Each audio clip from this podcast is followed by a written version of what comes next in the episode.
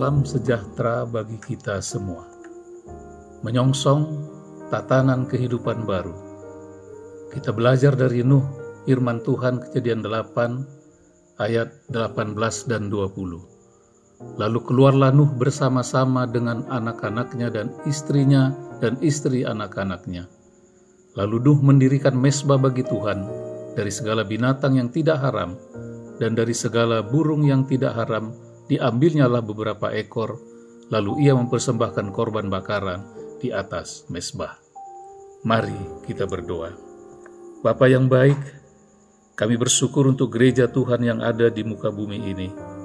Kami terus bermohon untuk kesatuan tubuh Kristus, sebagaimana doa Tuhan Yesus dalam Yohanes 17 ayat 21, supaya mereka semua menjadi satu. Kesaksian gereja menjadi berkat dan melaksanakan amanat agung Tuhan Yesus. Pelayanan gereja di masa pandemi COVID-19 fokus pada Tuhan dan kesiapan memasuki tatanan kehidupan baru. Kami juga berdoa bagi pemimpin bangsa-bangsa supaya bahu-membahu menghadapi dan mengatasi pandemi COVID-19, menemukan obat dan vaksin, kesejahteraan umat, mengatasi kemiskinan dan perdamaian dunia, menjadi prioritas bagi seluruh pemimpin bangsa-bangsa. Kami bersyukur untuk bangsa dan negara kesatuan Republik yang Tuhan anugerahkan, kesinambungan yang terjadi. Kami berdoa bagi Bapak Presiden dan Wakil bersama Menteri serta Panglima TNI dan Kapolri, bersinergi dengan seluruh komponen bangsa dalam pemulihan ekonomi, mempersiapkan tatanan kehidupan baru, ketersediaan kebutuhan pokok, pertahanan dan keamanan yang terkendali.